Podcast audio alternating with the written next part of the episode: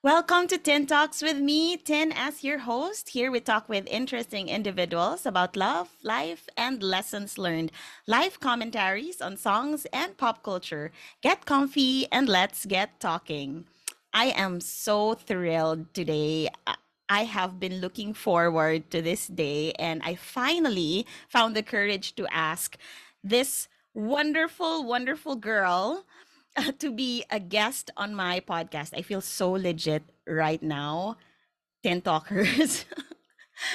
you know, um, I it's my pleasure to introduce to you the one and the only, and I'd like to say the OG serial entrepreneur, one of the OG serial entrepreneur in the Philippines, Miss Riza Lana. Meron bang last name na na-miss, Riza? Sebastian. Sebastian. Riza Lana Sebastian. I'm There Sebastian now. Oh my gosh. Gosh, Hi, no. Tin. Thank you, thank you so much for having time. Anytime for you, Tin. So, backstory. Mga Mm. Katyan Talks.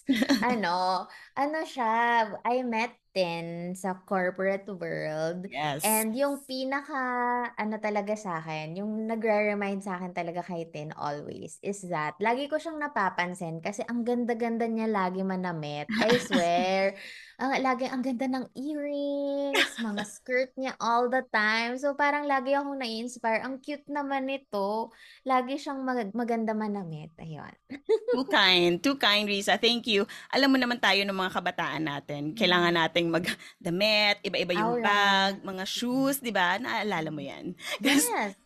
I remember, I told you this, and I remember na when I first met you, syempre parang timid, shy. But I also noticed, yung sabi ko, ang ganda-ganda nitong batang to. Yung tipong pag tiningnan mo siya, mas lalo, mas lalo kung gumaganda habang tumatagal. And you were so shy, you were timid, you were not very, I guess, yun nga, you were, you were just shy. And then, later on, I I I saw you na nagmo-model-model. Sabi ko, wow! I love Bakit this! Like, forever, madam? dalawang persona. Parang 'di ba si like si Beyonce, Beyonce in person apparently if, when you watch her interviews, she's very ano, parang soft-spoken. But then when she's on stage, 'di ba, fierce. Parang ikaw Mm-mm. 'yun eh, yung parang shy ka in person, tapos biglang parang, "Whoo, meron pala siyang ilalabas na." Oh my gosh, nakakatawa yan. Kasi nga, I'm finally happy to, ano, have someone na kausap na, as in yung the before me, yung alam nila. Kasi ngayon, yung mga kausap ko parang, hindi talaga sila naniniwala, madam, na I'm an introvert, na mahiyain talaga ako before. Kasi ngayon nga, I'm, I'm speaking, ano, mga Mm. podcast, podcast. Pero yun, totoo po yun. Sobrang tahimik ko dati. As in, kung hindi mo ako kakausapin, hindi rin kita kakausapin. Ganon. Yes, she's you were shy, but you were not, I wouldn't say you were a wallflower.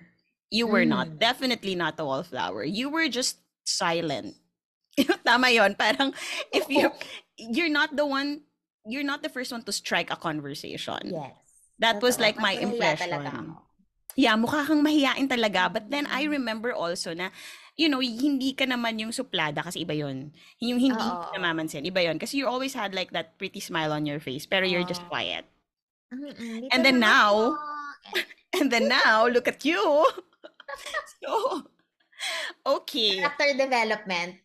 Oo, character. Lahat tayo may character development. Ibang level yung sa'yo, Riza. So, I always start with our pod- podcast with, um, you know, with a lyrical improv. And today's episode is entitled Brave, serial entrepreneur and all-around lady boss, Riza Lana. This is an interview with you. So, as an intro, I'll ask you to recite this verse from the song, the first verse from the song, if you indulge me. Sure. Um, you can be amazing. You can turn a phase into a weapon or a drug. You can be the outcast or be the backlash of somebody's lack of love. Or you can start speaking up. Thank you so much. That's a verse from Sarah Bareilles' song Brave. And I think it's so apt for you. We were talking about character development from being timid, shy, to now being one of um, the speakers in a huge forum, whether face to face or the digital platform. I wanted to ask you this ever since I saw you rise up the you know the, the that list of entrepreneurs. Tapos I think tama ba ako? I, I saw pa in one of your posts um you studied under um Sofia Amoroso or you Yes. yeah you did a workshop with the girl boss herself. You know they Mhm. say starting a business takes much brevity and since we both know na yun nga I know you from your past life no yung transition I wanna know Past life. yeah, past life. Both of our past lives. Oh, Kasi past life ko oh. na rin yun. You are one brave girl for starting not just one, but eight. Oh my goodness. Eight businesses while doing three other things content creation, podcast, and, you know, speaking engagements. Can you share with us how it all started? Oh my gosh, now that you're asking that, parang taking into consideration my past life na sobrang, past life talaga eh, no? Oo. Na sobrang mahiyain talaga. Sobrang sakto tong episode na to for us kasi it definitely took so much courage. Kailangan ng maraming brevity talaga. Parang lagi kong, when I look back, lagi kong sinasabi na, my God, paano pala kung nagpatal nagpalamon ako sa takot ko? Parang ibig sabihin wala akong, hindi, wala to lahat. Wala to lahat Mm, ngayon. mm, And definitely, how it started was, so nasa corporate nga ako, hotelier si Madam. yeah. Um, tapos, uh, I met my then boyfriend, now my husband, si Joshua. Sabi niya sa akin, kasi ako, marami akong ideas. Pero, I don't think, mahilig din ako rumakit, mahilig ako magbenta-benta, pero I never saw myself as a full-fledged entrepreneur na talagang hardcore, ma- as in businesswoman, corporate businesswoman. Kasi I wanted to um, climb the corporate ladder. Ang gusto ko noon was to be a general manager of a hotel someday, ganyan. But then, yun nga, ang dami kong ideas. Lagi kami nag, um, nag-exchange ng conversations ni Josh. Kasi honestly, sa aming dalawa, siya talaga yung may business acumen. Um, Mm, so parang sabi niya, alam mo Riz, ang dami mong ideas. Bakit hindi na lang natin gawin talaga yan as a business? Ganon. mm, Tapos parang ako, ha? Hindi ko naman kaya yan. Ano, corporate, hardcore corporate ako. Kasi mahal na mahal ko talaga yung corporate ko noon. Sobrang mm. mahal na mahal ko yung IHG. Yeah. And, ano, ah, sa, tapos parang, nung na-stare yung ano ko, yung thought ko na, teka lang, baka kaya ko nga talaga. Pero Mm, as someone na hindi kasi ako, very risk averse ako nung time na yon. So, 'di ba, sobrang mahiyain, risk averse, samantalang Yeah. totally different na ngayon. So, risk averse ako noon. Sabi ko, ayoko naman na hindi ko sure kung pwede ako maging entrepreneur. So, bakit hindi ko pwede, hindi ko pagsabayin? So, nung time na yon, ang pinagsasabay ko was yung corporate job ko. We built this business called Wim Manila. So, it's a printable, print-on-demand phone cases. Uh, and mugs, shirts. So, hindi pa uso yung print-on-demand. Uh, Tapos, ah, pinagsasabay ko din nun yung school. Kasi bumalik ako ng school nun eh. Parang I took a degree also. mm, Pinagsasabay-sabay ko yun. Tapos parang may time na naloloka na ako. Sabi ko, mm, okay, hindi ako magre-resign sa work ko hanggat hindi napapantayan ng whim yung sweldo ko. Para mm. sure, di ba? Yes, Although wala yes, naman akong yes, yes. binubuhay, wala akong responsibilidad sa... Um, I was in a privileged position, definitely. Kasi hindi ko kailangan magbayad ng bills sa bahay nun. So ako, pe- pero kahit ako lang mag-isa, parang naano pa rin ako na dapat mapantayan yung sweldo ko. So, long story short, napantayan na, tas stress na stress na ako noon. Parang three hours a day lang ang work, ang tulog ko noon. Tapos sabi Wow. ni Josh, Riz, pinapatay mo yung sarili mo, mag-resign ka na, pumili ka na. Ganon. Tapos parang ko, Mm, ganon. So, mm, madaling sabi, pinili ko yung business and then it went okay. Tapos, um, nakwento ko to dun sa speaking engagement ko with Sun Life mm. Na ano, na parang na-scam ako back to back to back kami ni Josh. Na-scam Oh, kami back wow. to back to back and we were in 5 million debt. So, lubog na lubog na lubog kami sa utang. Grabe. So, um, aside from, kung if tatanungin mo nga ako ngayon, bakit ko stinart yung business, Mm, dati, nung hindi pa ako courageous enough, brave enough to mm, um, to kwento, to kwento, konyo, Mm. konyo yarn, um, naikwento yung 5 million debt. Ano, sinasabi ko lang na, oh, it's my passion, eme, eme. Pero, Mm. n- ano talaga, sa totoong buhay, lubog kami sa utang and we wanted to survive. It was survival. We Mm. started the business because of survival. Mm. Tapos, that's how we started Lana Peach. We Mm. started June 2017 and doon na talaga nag-umpisa, ganyan. Tapos hindi naman din kumita kami up until 2019. So Grabe. talagang inano talaga namin yun as in pasen mahabang Wow. pasensya, mahabang as in excruciating process talaga siya na parang tatanungin mo maraming beses ko na sigurong natanong sa sarili ko na kaya ko pa ba to? Para sa akin ba to? Pero Mm. I I really just continued on, soldiered on and Mm. Yun nga sabi ko ngayon, what if tumigil ako? Wala siguro tong ibang brands now. Yeah, So, yeah. ayun. Matindihang pasensya talaga. Grabe.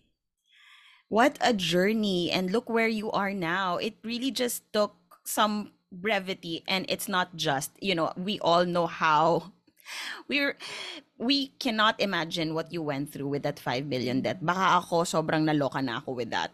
But oh my god, it takes such brevity. Saan ka kumuha ng lakas noon, Riza? Ano eh, um, kumbaga parang I was left with no choice. Kailangan naming mabayaran yung utang namin. So, kailangan namin gumawa ng paraan. If Mm. I had to succumb sa, if magpapatalo ako sa feelings ko, if magpapatalo ako sa maybe depression and Yeah. stuff, uh, I need to create avenues on how to, alam mo yan, habang Hmm. habang kinikater ko yung emotions ko, habang kinikater ko yung feelings ko, alongside that, dapat may ginagawa akong paraan. Hindi pwedeng Right. naka Right. fetal position position lang ako noon kasi kailangan naming magbayad, 'di ba? So, Yes, yes. ayun, parang yun yung sabi ko nga sobrang character development kasi Mm. at a very hindi naman na very young yun, pero 27 lang ako noon. 27 ako noon. I was in 5 million debt. Tapos parang sabi ko, kailangan nating mag-survive. Kailangan nating Yes. magawan to ng paraan. What made you choose the business over, you know, you were already you were already at that at, at a phase in your career na you were climbing up the corporate ladder eh. Mm. Pero what made you choose the business which is Business? uncertain, di ba? Mhm. Kasi kino-compute-compute namin, if 5 million divided by 12 months, magkano ang kailangan ko? Hmm. Kailangan namin. So, if babalik kami ng corporate, pwede naman. Pwede kaming bumalik ng corporate. Pero, who in their right minds Hmm. would sweldo a 27-year-old and a Mm. 30-year-old individual Hmm. na kayang bayaran ang 5 million? Yeah. So, yeah. 'di ba? Parang so kami we really had to be strategic with how we utilize our time. So, Yeah. if magko-corporate tayo, okay, makakabayad tayo ng konting-konti, pero yung alam mo yun, yung difference pa ng utang, kailangan din Dami. namin gawa ng paraan. So, Right. paano natin gagawin na yung oras natin ay nakaka-compensate sa kita? So, business talaga. Business was the logical decision for Decision. us. So having said that, what's the first thing you learned in building a business which holds true until today and which, you know, you'd share probably to a first-time entrepreneur? Ako, um, I've always acknowledged na mahirap mag-isa. Hmm. Acknowledging Mm. that and learning from that na kailangan ko ng ibang tao, kailangan ko ng help from my team. Kasi kung ikaw Mm. lang talaga mag-isa, it will be frustrating kasi feeling mo ang tagal mo, feeling mo, ah, alam mo yun, parang you, when you start comparing yourself self to others na parang bakit sila ang bilis nila na alam ko namang mali pero syempre human Yeah. tendency yun Yeah. uh, mahirap talaga mag-isa. So when I started trusting my team, when I started delegating, kanina nga before we started the recording, tinatanong ni Tin, paano ko nagagawa lahat? Um, ang na-realize ko talaga and pinaka natutunan ko talaga is hindi mo kayang gawin lahat mag-isa. Okay lang sa ngayon if nag-uumpisa ka in your business na mag-isa ka, pero balang araw, kapag lumaki ka na at nag-scale ka na, hindi mo talaga kakayanin na ikaw lang. You really have to delegate ng matindi. And when you delegate and hire people, trust them. Kasi ako noon, yung struggle ko that time was, gusto ko kasi, ako yung, may tendency kasi, kasi ako before na, ako na lang gagawa kasi mas mabilis. Or ako na lang gagawa kasi mas maganda. Parang yun yung, yun yung personality ko. Na parang dapat pala in business, kailangan mong pagkatiwalaan yung mga tao mo. Kailangan mong magpagkatiwalaan yung team mo. So kahit mabagal sila sa umpisa, kahit magkakamali sa umpisa, okay lang yan. Kasi ang goal mo is to multiply yourself. And as a business owner, you have to be able to, alam mo yun, parang take off the mundane tasks and delegate it to people na mas eh, ganun yung expertise nila like social media, um, packing of orders, photography, mga ganun. Para ikaw as a as a CEO or as a business owner, expansions ang naiisip mo, how do I create more cash flow, mga ganun. So, mahirap, yun ang learning ko talaga up until now. Uh, mahirap mag-isa. Mahirap mag-isa. That's a that's a very good um, advice, no? Kailangan talaga you should also have like a solid team to back your support group. So kahit sa mm. business pala, talagang kailangan mo ng support group. Yes. Just like in life. Di ba? True. True. Meron ka bang business mantra? Ako, I would say it's my life mantra na na na nagte-trickle down na rin sa business. Ang mantra ko will always be to help people as much as you can, whenever you can, however you can.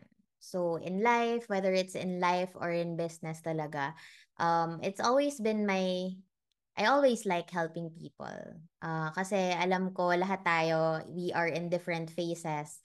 And I wish I could be a person or a friend or a resource spe- speaker maybe na would maybe, alam mo yun, shed light into, alam mo yung, yun, ako sana yung wini-wish kong tao na tumulong sa akin nung nag-uumpisa pa lang ako. So, kapag may mga questions yan, may mga ganyan, invitations, questions, lahat, uh, I make sure to carve out time to reply and attend.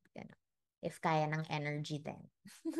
ang ganda nun, ang ganda nung life mantra na yun. It's also all about giving back and serving. And I think mm-hmm. that's the reason why also your businesses are pretty successful because they say, di ba, are, are successful because they say na if you give back talaga, it comes back to you. So the generosity can never be outdone. Thank you so much for for sharing that. I'm not sure guys if you can hear our dogs. So that's part of like Hi dogs. That's part of Love the, dogs. The environment of podcasting. Uh-oh. So yes, so we learned that you have a your business mantra is practically your life mantra which is all about really helping. So thank you so much for saying yes again to this. This is such a huge help also for me for this little podcast. Anytime. And you are legit, by the way.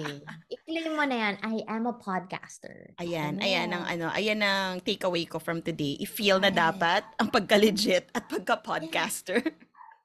Correct.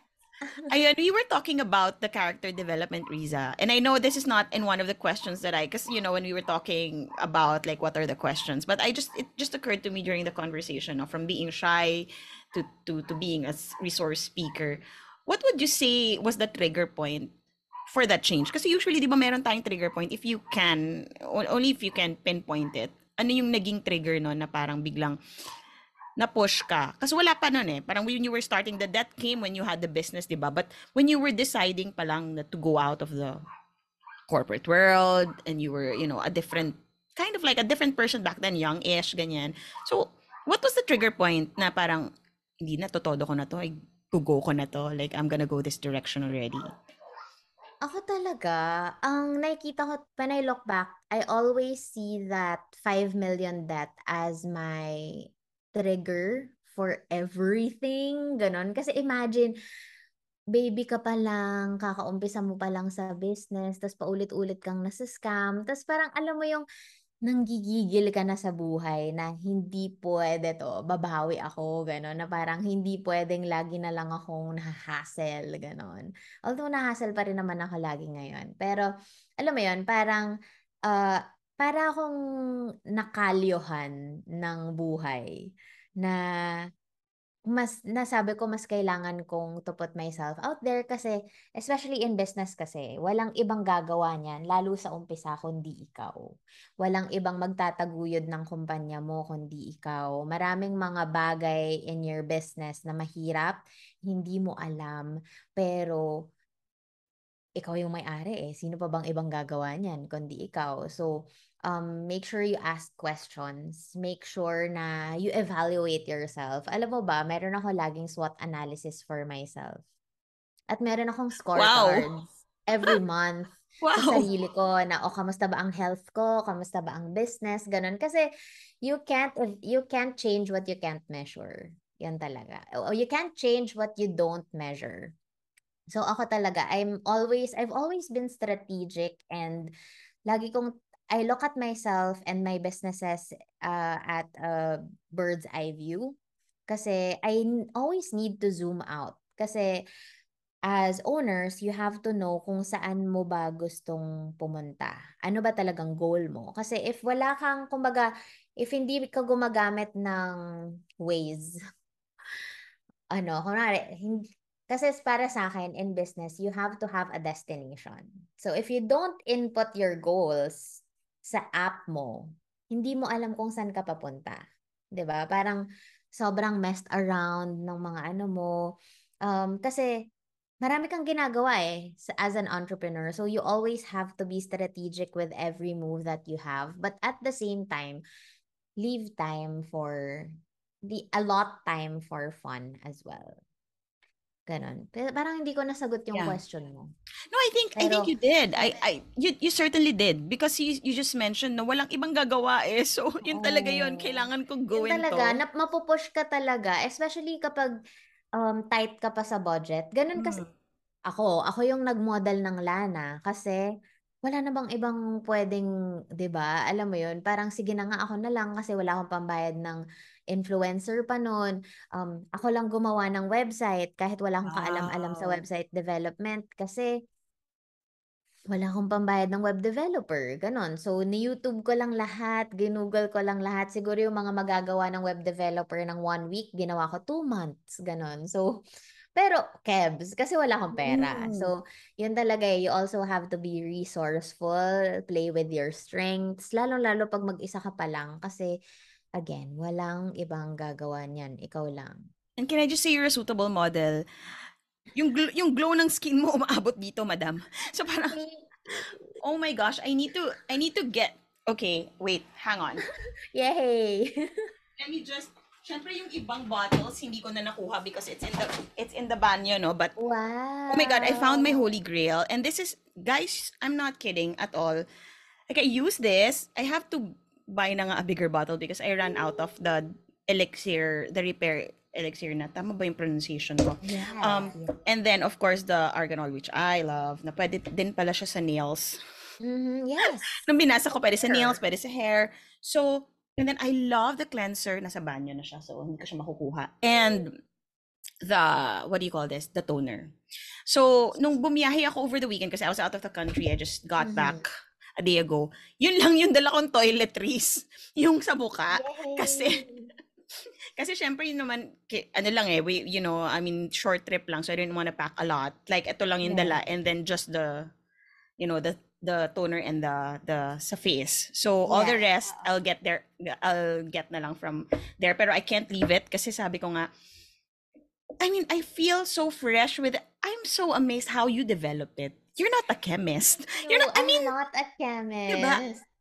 That's why I, I was like paano niya nagawa to? And like, you know, and, and you said nga kayong dalawa lang ng then boyfriend mo. Oo. So, And I'm just so but happy ano, because ha, we, we have yeah. a manufacturer. So I we leave everything for the sa experts. Kaya so yeah. doon sila may mga chemists naman sila. Mm. Pero ako, I just sobrang obsessed kasi ako with skincare. Up until mm. now, I try a lot of skincare. Talagang meron akong budget for skincare allowance kasi nga kailangan kong mag-try kasi it's also part of my my job. So mm. ako, I just know how I want um, the products to feel sa akin. Kaya Mhm. siguro sobrang arte ko din. Alam mo kapag kunwari meron kaming bagong manufacturer, binibrief ko siya na, ano po ha, heads up lang po, medyo particular po talaga ako. Kaya wag, I need your patience for the back and forth. Yeah, Kasi hindi yeah. talaga ako papayag na alam mo yun, kapag hindi ko talaga Kailangan. gusto, parang never kong sinabi na pwede na yan sa skincare. Yes. Kasi ako din, as a consumer, ayoko ng, alam mo yun, kino-compromise or Mm. sino-shortchange yung mga mga clients, ganun. So, yun. Yeah.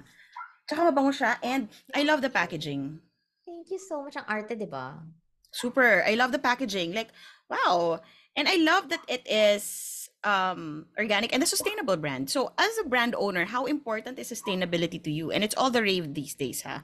And you Mm. know, um it's a serious thing. Apparently, se- very serious. In other countries, may mga nakukulong sa sa mga Mm. parang claims and well, sa corporate naman to. Like sa mga Mm. claims nila over like, you know, the may score sheet pa yan eh for sustainability. But like it's very very important, of course.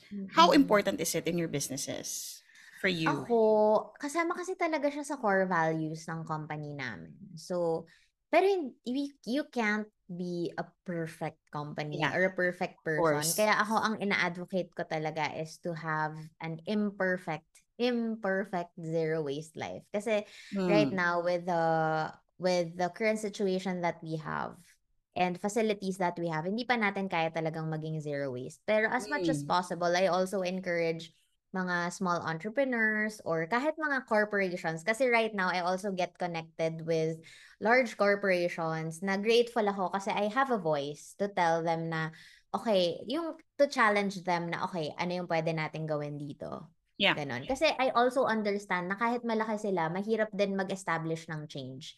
But going back to the question, sobrang important niya sa akin na to a point na medyo makukurot na yung profits namin kasi I wanted to switch into a more sustainable packaging. And mahirap din Hmm. talaga siya i-source. Yeah. Tapos can I also just say na masaya ako kasi at least lumalaki na yung movement. Kasi dati nung Yes. time, araw, Yes. nung araw, way back 2017 when I started Lana PH and when I realized na um, kailangang ilagay ang sustainability pillar namin for Lana PH, ano, wala pa masyadong gumagawa nun.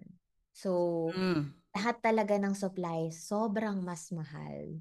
Ah, pero ayun, sabi lagi ko nga kapag may mga business talks ako about sustainability, sinasabi ko na kahit small switch lang, kahit isang sustainable, eco-friendly switch lang in your business, malaki na yan. Kahit mag-change kayo ng mga LED lights or use paper, shredded paper for your packaging, sobrang laking bagay na nun. And alam mo yun, as what if lahat tayo gumagawa ng small steps? Malaki na yung impact nun, right? That's true. Like small steps lang, you know, it, it can create a ripple effect. Correct. Mm-mm. And yes, ang ganda ng packaging mo. So hopefully a lot of the businesses nga no follow suit. Um I, I'm also happy with how it's getting it's getting bigger now. Um yeah, so let, medyo sumiseryoso tayo ng a little bit. Siguro lagyan ko lang ng ng konting question no like uh, we'll Mhm. digress a little bit walk us through your usual day siguro hindi naman super seryoso yung your usual day feeling ko seryoso pero like walk us through your usual day like what what is it ano the Nako. day, a day in the life of A of day in Liza a life, ano, hi- magkakaiba talaga siya. Pero defin ang pinaka-constant lang sa day ko is my workouts. So, every 8 o'clock, every 8 a.m., I have, I get my workout done, at least an hour, and then I have my quiet time from 9 a.m. to 10 a.m. So, doon ako magme-meditate, my spirituality, um, reflections, sobrang sobrang important sa akin for me to be able to quiet my mind. Tapos ako pala, tip is that I don't check messages, I don't reply to messages up until 10 a.m. I also don't check social media. Sine-check ko lang yung mga messages na mukha, oh, mukhang may urgent ba dito. If super duper urgent at sobrang crucial, re-replyan ko. Pero if not, I only reply 10 a.m. onwards. Kasi I respect and value my personal time from 8 a.m. to 10 a.m. And then after that, ayun na, kagulo na. After 10 a.m., depende na sa kalendaryo. So I have a lot of hats. so I have the CEO hat for the businesses. So meron akong allotted allotted brand per day or business per day. So, kasi I also have Let's Glow, di ba? Yung aesthetic clinic, yung Lana skincare, Lana mink, tapos yung Lando, lahat yon skincare. Then, I also have the restaurant. Kailangan ding ikutan yung mga yon. Uh, y- madalas meetings. Madalas meetings. But when I put on my content creator hat, kasi meron din ako sa sa weekdays ko na magba-batch content ako ng, kasi create videos on YouTube as well, YouTube, TikTok, Instagram. So I have a content creation day. And then I also have podcast days. That's Wednesdays, 10 a.m. Mga madam, meron, pong, meron po kami podcast called Camp Confidence Radio with Madam Ayin Bernos. Ayan kami. Wednesdays, we shoot Wednesdays, 10 a.m. Tapos since naka-makeup na rin naman ako noon, idadiret-diretso ko na siya. Content creation day ko na siya. And then, I usually, yung end ng days ko are different as well. Depende sa mga meetings. Kasi may mga speaking engagements na gabi. Ganyan. Um, but, if clear yung sked ko, uh, I end my day around 7 p.m. for dinner. Tapos, 7 to 8 yun. Tapos, quick last check of messages up until 9.30 p.m. Tapos yun na, quiet time ko na ulit hanggang I end my day around 11 p.m. Ganyan. Tapos, Wow. They say nga that the CEOs daw, um, the constant thing that they do is really, or actually, they're really forced to work out. Kailangan daw talaga yun. That's what I learned also from one of my mentors who's one of the, you know, most successful CEOs of the country. Kailangan mo ng workout kasi you, you need that for yourself to function. Alam mo Um, ba, akala ko dati parang, hmm, exactly. kailangan ba talaga yun? Pangpagod lang yan eh. Tsaka, ano ba yan? Parang, ah, Yeah. parang sa mga YouTube videos kasi na, get ready with me or life reset with me. Laging may workout. Tapos parang ako, hindi ko Yeah. naman kailangan yan. But then I realized na, ano pala talaga, sobrang kailangan siya. Kasi as a business owner, or kahit hindi, if you are constantly exposed to stress, Hmm. kailangan mo talaga ng endorphins, kailangan mo ng Mm. workouts. Kasi you have to keep yourself healthy as well. Kasi kung may sakit ka, at hindi ka Yes. makaka-function, paano na yung kumpanya mo or paano na yung work mo, di ba? Yeah, yeah. So self-care is very important. I love that you have the boundaries set for yourself na Mhm. you al- you said that in the beginning na I respect my personal time and I'm not going to check social media or any messages unless it's very crucial Mhm. before 10 a.m. Yes. So I Correct. guess that's one tip for all of us. I mean, it doesn't have to be 10 a.m. as long as you have you have a set time for yourself and boundaries for all the tasks that you need to do. Correct. At least no. Important yun. Dati sobrang baba ng boundaries ko na parang I akala ko dati everyone needs me urgently. Hindi pala Mm. dapat. Kasi dati, Mm. naaano ako, sumasama loob ko, I feel bad kapag hindi ako nakaka-reply agad in Hmm. five minutes. Yeah. Ganon. Yeah. But when I trained myself na kapag may tanong sila, tas mare- minsan kasi may tanong sila, tas mare-resolve na lang din nila mag-isa. Mm. Ganon. So Mm-mm. parang it's also a way of a way for me to empower them to make decisions for themselves. Right. Saka right. alam nila yon clear to sa mga managers ko, sa lahat ng teammates ko na they can I they can all only expect replies from me 10 a.m. onwards. But if it's crucial and if they really need me, they can call me through my phone.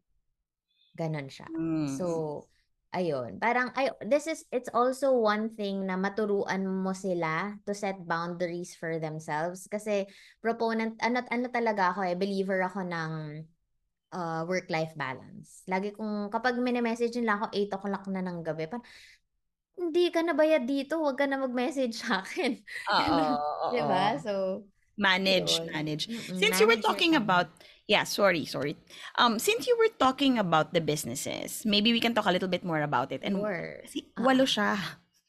Walo, madam. So, I wanna know ano tong mga businesses na to, like ano Mm. yung um, you know, I mean, you don't we don't have to like talk so much in to detail. Maybe sige. briefly just describe them and what it Okay. offers. Okay, sure. Sige. So, Lana PH, first business, Lana PH. It's an all-natural skincare and zero-waste lifestyle brand um, built June 2017. So, second is Ming Wow. PH. This is a body positive uh, intimate skincare line. So, kung meron ka sa Mm. face, dapat meron ka ding skincare for the body. So, yan si Ming. That's that's very interesting for me because at, that's the Diba? first thing that I've seen. I actually bought the one for um the booty, Oo. the scrub. Oo, dapat kung ano yung kinis ng cheeks, yan ang kinis ng cheeks din dun sa mga cheeks, di ba? Ganon. yes. Ayan. So that's Ming PH. Then third is Wim Manila. So that dati 'di ba yan yung first venture namin. Pero we Mm. switched it from the print on demand phone cases. Ano, ginawa na namin siyang mga sticker labels, wallpapers, ganyan. So ang Wow. pinaka ano namin dito, pinaka selling point is we want to cater to MSMEs kasi 'di ba usually when you buy sticker labels, laging mataas yung minimum order quantity or yung MOQ. So doon Yeah. kami nahirapan before. So sabi ko, gusto kong tumulong sa mga MSMEs or small businesses na magbibig magbebenta tayo ng stickers pero walang minimum order quantity. Kung ano lang yung kailangan nila. So, Okay. ayun. So, those are high quality stickers. And if you also like mga wallpapers, ito, yung sa likod ko ngayon. If you're watching on YouTube, andito, andito, ito siya. Kami rin nag-print niyan, yung WIM. And Wow. then, uh, fourth is uh, Lando Batumbakal. So, Lando Batumbakal, kung merong skincare ang babae, dapat meron ding skincare ang lalaki.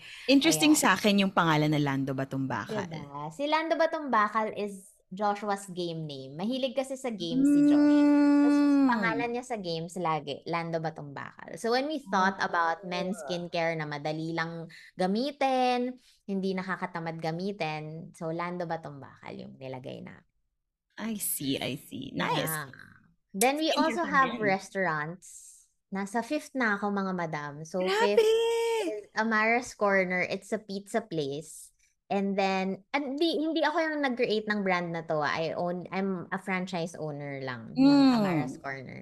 And then, sixth is Landos. Landos is a restaurant and bar. So, meron kaming mga live bands from Wednesdays till Sundays, Mm. ganyan. So, alam ko magaling ka kumanta. Tama ba? Ayan, kumakanta to si Tin. So, pumunta ka sa amin, mag-ano ka, mag, mag-set ka doon. so, I will take time to ano visit that. Is that in Las Piñas or yes, Las Ah, Las Piñas. Piñas? Pwede ka na mag-skyway, madam. One hour na lang Wow. yun. So there, we can maybe meet some, uh, Oo someday nga. talaga. One of these days. One of these days. Correct. Tapos ano pa ba? Let's Glow Aesthetics is an aesthetic clinic. So if you love nails, facial, thermage, we have it. Uh, meron din Wow. kaming mga um yun, eyebrows, Mm. lashes, ganun. So anything na pang self-care, sabi na sabi nga namin, stressed ka na ba? Pagod ka na ba? Let's glow, ganun. Oo nga. Let's glow. I love that. punta na tayo doon, ganun. Ano pa ba? May na may na-miss ba ako? Lana, Mink, Wim, uh, Landos, Lando Batumbakal, Amaras, Let's Glow. Ah, ano pa yung isa? Ah, logistics. Joshua has a logistics company called Rapidex Logistics. We run, um, we deliver goods from business to business siya. eh.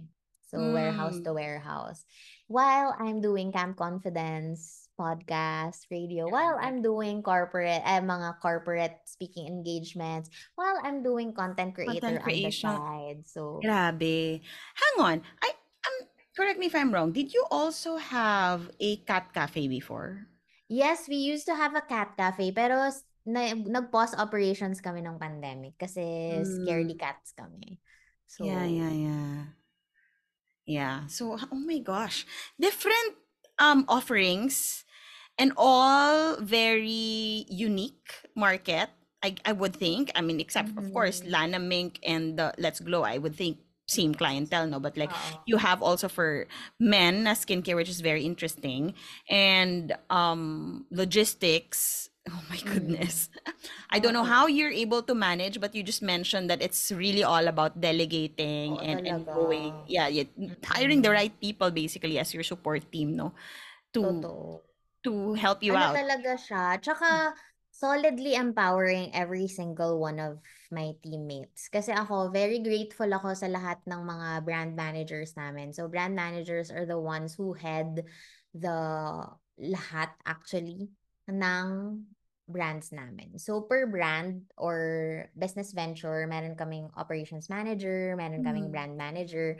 So, as in talaga, kapag binibrief ko sila about what they need to do, I always, we always tell them, kami ni Josh, na think na ikaw yung may-ari ng kumpanya. If ikaw yung may-ari ng kumpanya, ano yung mga gagawin mo?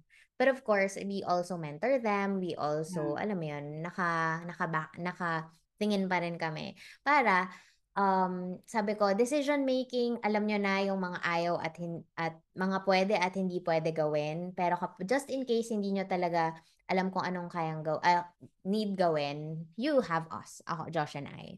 So, ay, ganun siguro, kaya very oiled machine yung team Mm. namin kasi we really trust them with our businesses. Na tipong, hindi kami, we don't micromanage if hindi need kasi hindi rin namin kaya honestly Mm. mag-micromanage sa, sa dami ng mga ginagawa namin. So, ayun, talagang ang mindset is you are, sila yung owner ng company. So, anong gagawin mo? So, ang nakakarating na lang namin yung mga resolved concerns na, yung mga, or kapag may mga concerns na hindi talaga nila kaya, yun na lang yung umaabot sa amin. Tapos nire mga sales reports na lang, mga strategies, ganun.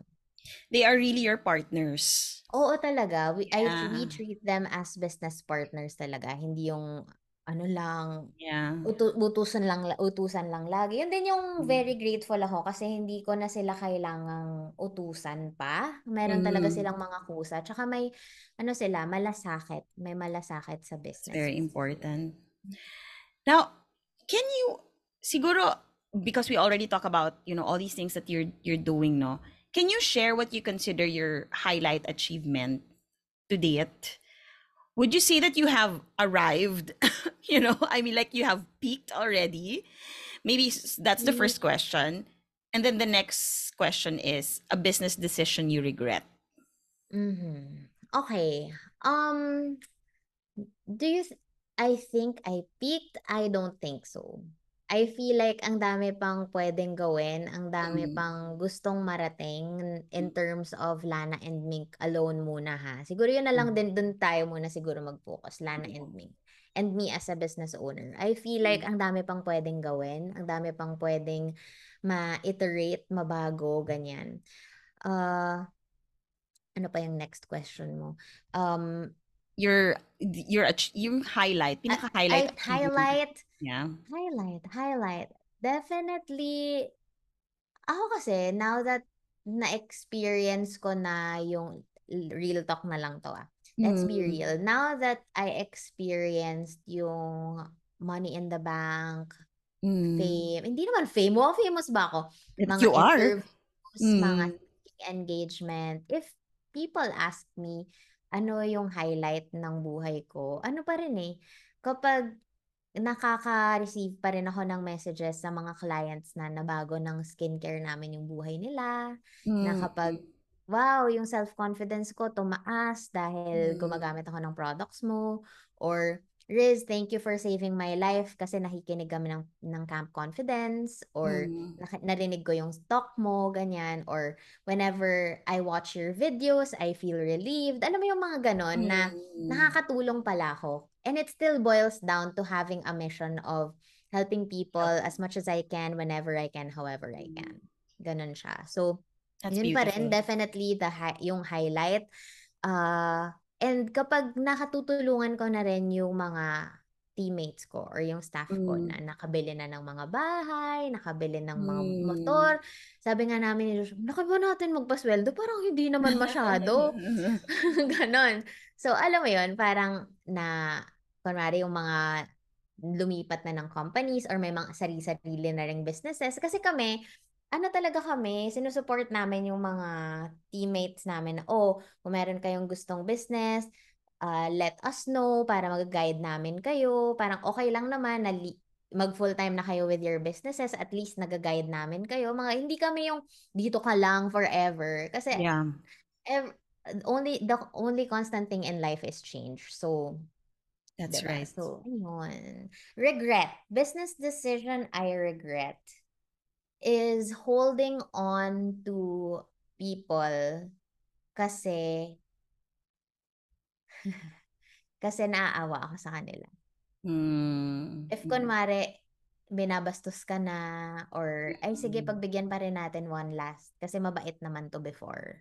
Mm. Alam mo yung yeah. as in I was hindi ako hindi high yung boundaries ko before.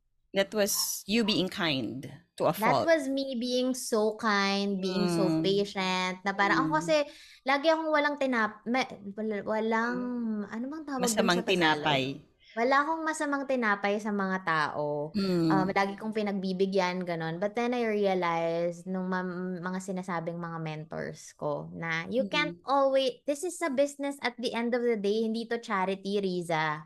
Kung, yes.